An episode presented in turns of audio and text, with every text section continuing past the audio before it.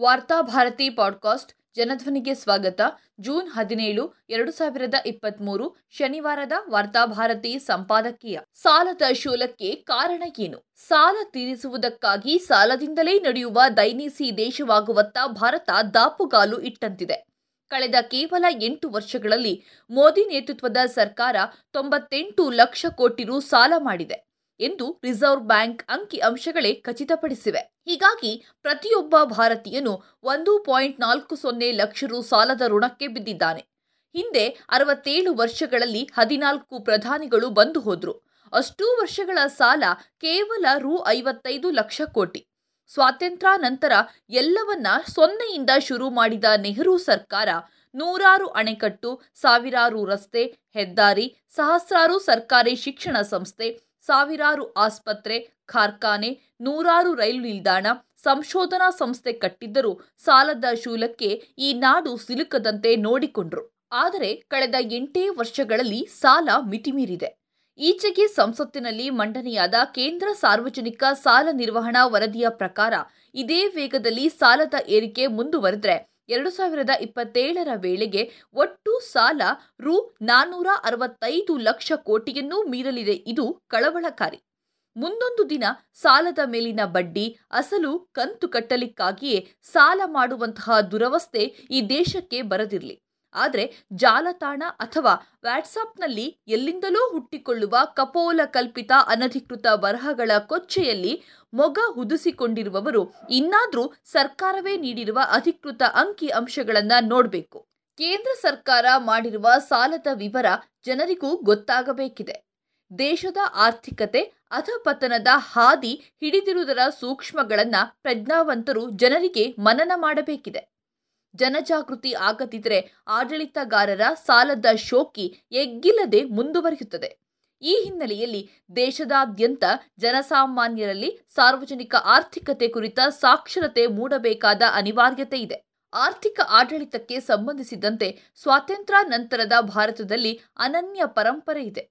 ದೇಶದ ಖಜಾನೆ, ಖರ್ಚು ವೆಚ್ಚ, ಸಾಲಗಳ ಮಾಹಿತಿಗಳೆಲ್ಲವೂ ಪಾರದರ್ಶಕವಾಗಿದ್ದವು. ತಿಜೋರಿಯ ಕೀಲಿಕೈ ನಂಬಿಕಸ್ಥರ ಅರ್ಥಶಾಸ್ತ್ರ ನಿಪುಣರ ಕೈಯಲ್ಲಿತ್ತು. ಜನರ ಸರ್ವತೋಮುಖ ಅಭಿವೃದ್ಧಿಗೆ ದೇಶ ಕಟ್ಟುವ ಕೈಂಕರ್ಯ ಎಂಬ ವಿಚಾರಧಾರೆಯನ್ನ ಮೈಗೂಡಿಸಿಕೊಂಡಿದ್ದ ಚಿಂತಕರು ಹಣಕಾಸು ಖಾತೆಯನ್ನ ನಿಭಾಯಿಸಿದ್ದರು. C D Deshmukh, Nehru, Morarji, C Subramaniam, Charan Singh, V P Singh, Manmohan Singh ಮುಂತಾದವರು ಒಬ್ಬರಿಗಿಂತಲೂ ಒಬ್ಬರು ಘಟಾನುಘಟಿಗಳು. ಸ್ವಾತಂತ್ರ್ಯ ಬಂದ ಕೆಲವು ವರ್ಷ ನೆಹರು ಚಿಂತನೆಗೆ ಹೆಗಲು ನೀಡಿದ್ದ ದೇಶ್ಮುಖ್ ಆ ಸಂದಿಗ್ಧ ಕಾಲದಲ್ಲಿ ನಾಡಿನ ಅರ್ಥವ್ಯವಸ್ಥೆಯನ್ನ ಭದ್ರವಾಗಿ ಕಟ್ಟಲು ಮಹತ್ತರ ಕೊಡುಗೆ ನೀಡಿದವರು. ಸ್ವಾತಂತ್ರ್ಯ ಪೂರ್ವದಲ್ಲೇ ಇವರ ಪಾಂಡಿತ್ಯಕ್ಕೆ ತಲೆದೂಗಿದ್ದ ಬ್ರಿಟಿಷರು ರಿಸರ್ವ್ ಬ್ಯಾಂಕ್ನ ಮೊದಲ ಅಧ್ಯಕ್ಷರನ್ನಾಗಿ ಇವರನ್ನೇ ನೇಮಿಸಿದ್ದರು. ಚರಣ್ ಸಿಂಗ್ ಭಾರತದ ಅರ್ಥವ್ಯವಸ್ಥೆ ಕುರಿತು ಬರೆದ ಕೃತಿ ಇವತ್ತಿಗೂ ಮೌಲಿಕವೇ. ಸಿ. ಸುಬ್ರಹ್ಮಣ್ಯಂ ದೇಶದ ಕೃಷಿ ಕ್ಷೇತ್ರದ ಕುರಿತು ಅಪಾರ ಒಳನೋಟ ಹೊಂದಿದ್ದವರು. ಆ ಕ್ಷೇತ್ರದ ಬಗ್ಗೆ ಅವರು ಬರೆದ ಗ್ರಂಥ ಇವತ್ತಿಗೂ ಅಧ್ಯಯನ ಯೋಗ್ಯ. ರಾಜೀವ್ ಗಾಂಧಿಯವರಂತೂ ಕಂಪ್ಯೂಟರ್ ಕ್ರಾಂತಿ ಆರಂಭಿಸಿ ಅದು ದೇಶದ ಆರ್ಥಿಕತೆಗೆ ವೇಗೋತ್ಕರ್ಷದಂತೆ ನೋಡಿಕೊಂಡ್ರು. ಮನಮೋಹನ್ ಸಿಂಗ್ ಅವರು ಜಾಗತೀಕರಣ ಪ್ರಕ್ರಿಯೆಯಲ್ಲಿ ಭಾರತಕ್ಕೆ ಸರಿದಿಕ್ಕಿನಲ್ಲಿ ಬಾಗಿಲು ತೆರೆದು ಕೈ ಹಿಡಿದು ನಡೆಸಿದವರು. ಇವತ್ತು ಅಮೆರಿಕ, ಚೀನಾ ಆರ್ಥಿಕತೆಯ ಎದುರು ಭಾರತ ತಲೆ ಎತ್ತಿ ನಿಲ್ಲುವಲ್ಲಿ ಮನಮೋಹನ್ ಅರ್ಥಶಾಸ್ತ್ರದ ಕೊಡುಗೆ ಅಪಾರ.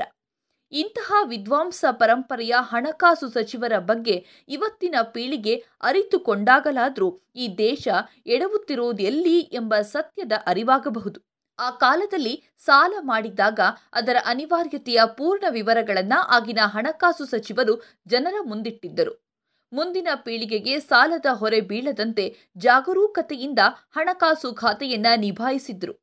ರಿಸರ್ವ್ ಬ್ಯಾಂಕ್ನಲ್ಲಿ ಭದ್ರತಾ ನಿಧಿಯನ್ನ ಏರಿಸುತ್ತಾ ಬಂದರಲ್ಲದೆ ಎಂತಹ ಸಂಕಷ್ಟದಲ್ಲಿಯೂ ಅದಕ್ಕೆ ಕೈ ಹಾಕಿರಲಿಲ್ಲ.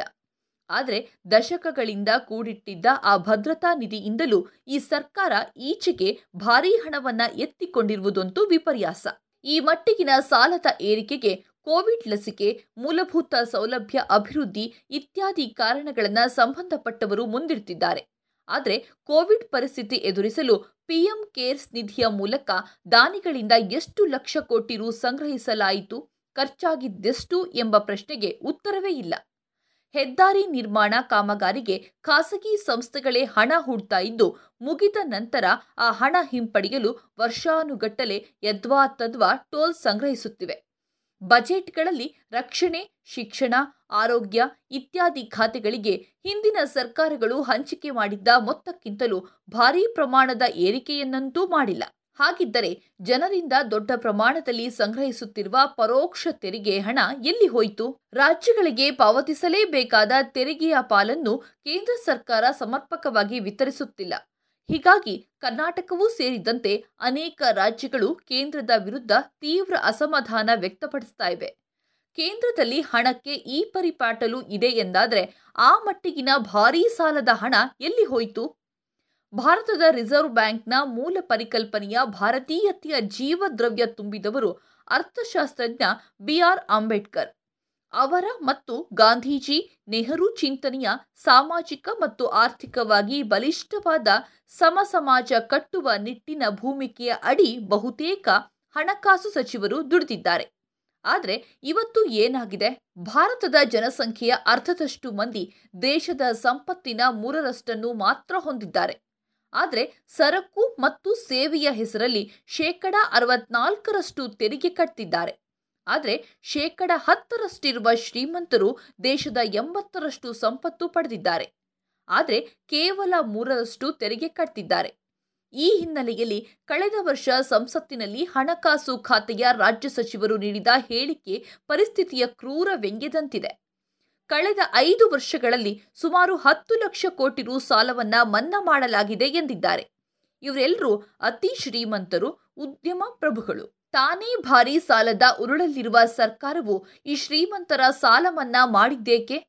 ಬಡವನೊಬ್ಬ ಎತ್ತುಕೊಳ್ಳಲು ಮಾಡಿದ ಎಂಟತ್ತು ಸಾವಿರ ರು ಸಾಲ ಅತಿವೃಷ್ಟಿಯ ಕಾರಣ ತೀರಿಸಲಾಗದಿದ್ದರೆ ಮನೆ ಜಪ್ತಿ ಮಾಡುವ ಬ್ಯಾಂಕಿನವರು ಅತಿ ಶ್ರೀಮಂತರ ಹತ್ತು ಲಕ್ಷ ಕೋಟಿ ರುವನ್ನ ವಸೂಲಿ ಮಾಡದೆ ಮೌನವಾಗೋದೇಕೆ?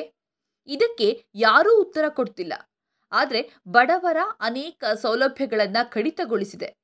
ಹಿರಿಯ ನಾಗರಿಕರಿಗೆ ಇದ್ದ ಕೆಲವು ರಿಯಾಯಿತಿಗಳನ್ನು ಕಿತ್ತು ಹಾಕಿ ಅದರಿಂದಲೇ ಎರಡು ಸಾವಿರ ಕೋಟಿ ರು ಸಂಗ್ರಹಿಸಿದ್ದೇವೆಂದು ಬೀಗುವ ಸರ್ಕಾರದ ಕ್ರೌರ್ಯಕ್ಕೆ ಏನೆನ್ನುವುದು? ಆರ್ಥಿಕ ಆಡಳಿತಕ್ಕೊಂದು ಶಿಸ್ತು ಮತ್ತು ವೈಜ್ಞಾನಿಕ ಪರಿಕಲ್ಪನೆ ಇರಬೇಕು. ಹಾಗಿದ್ದರೆ ಮಾತ್ರ ಖರ್ಚು ವೆಚ್ಚದ ಬಗ್ಗೆ, ಸಾಲ ಸೂಲದ ಬಗ್ಗೆ ಅರ್ಥ ಸಚಿವರು ಅಥವಾ ಖುದ್ದು ಪ್ರಧಾನಿಯವರು ಪತ್ರಕರ್ತರ ಅಥವಾ ತಜ್ಞರ ಪ್ರಶ್ನೆಗಳಿಗೆ ಅಧಿಕಾರಬದ್ಧವಾಗಿ ದಿಟ್ಟತನದ ಉತ್ತರ ನೀಡಲು ಸಾಧ್ಯ. ಹಿಂದೆ ದಶಕಗಳ ಕಾಲ ಅಂತಹ ಆಡಳಿತಗಾರರನ್ನ ಭಾರತ ಕಂಡಿದೆ. ಆರ್ಥಿಕ ಆಡಳಿತದಲ್ಲಿ ಅಪ್ರಬುದ್ಧರ ಕೈಚಳಕ ಹೆಚ್ಚಾದಾಗ, ಅಂಕಿ ಅಂಶಗಳಲ್ಲೂ ಮುಚ್ಚುಮರೆ ನಡೆದಾಗ ಅಧಿಕಾರಸ್ಥರು ತಜ್ಞರ ಎದುರು ಮುಖಾಮುಖಿ ನಡೆಸಲು ಸಾಧ್ಯವೇ? ಈ ತೆರನಾದ ಪರಿಸ್ಥಿತಿ ಗಮನಿಸಿದ್ದ ಸಿಎಜಿಯು ಎರಡು ವರ್ಷಗಳ ಹಿಂದೆಯೇ ತನ್ನ ವರದಿಯಲ್ಲಿ ಸಾಲ ಮಿತಿ ಮೀರಿದೆ ಕಟ್ಟೋದಾದ್ರೂ ಹೇಗೆ ಮತ್ತು ಯಾವಾಗ ಎಂದು ಆತಂಕ ವ್ಯಕ್ತಪಡಿಸಿತ್ತು. ಆದರೆ ಉತ್ತರದಾಯಿತ್ವವೇ ಇಲ್ಲದವರು ಕಲ್ಲಾಗಿ ಕುಳಿತಿದ್ದಾರೆ. ಹಾಗಿದ್ದರೂ ಆಡಳಿತಗಾರರನ್ನ ವೈಭವೀಕರಿಸುವ ಸುಳ್ಳು ಅಂಕಿ ಅಂಶಗಳ ಅನಾಮಧೇಯರ ಬರಹಗಳು ವ್ಯಾಟ್ಸಾಪ್ ಮೂಲಕ ಜನಸಾಮಾನ್ಯರ ನಡುವೆ ವ್ಯವಸ್ಥಿತವಾಗಿ ಹರಡುತ್ತಿದೆ. ಇನ್ನೆಷ್ಟು ದಿನ ಈ ವಂಚನೆಯ ಕಸರತ್ತು? ಸಾಲದ ಲೆಕ್ಕಾಚಾರಗಳ ಬಗ್ಗೆ ಜನರಲ್ಲಿ ಅಪನಂಬಿಕೆ ಮೂಡಿದೆ. ಸರ್ಕಾರ ಇನ್ನಾದರೂ ತಾನು ಮಾಡಿದ ಭಾರೀ ಸಾಲದ ಪೂರ್ಣ ವಿವರಗಳಿರುವ ಶ್ವೇತಪತ್ರವನ್ನು ಹೊರಡಿಸುವುದು ಸೂಕ್ತ.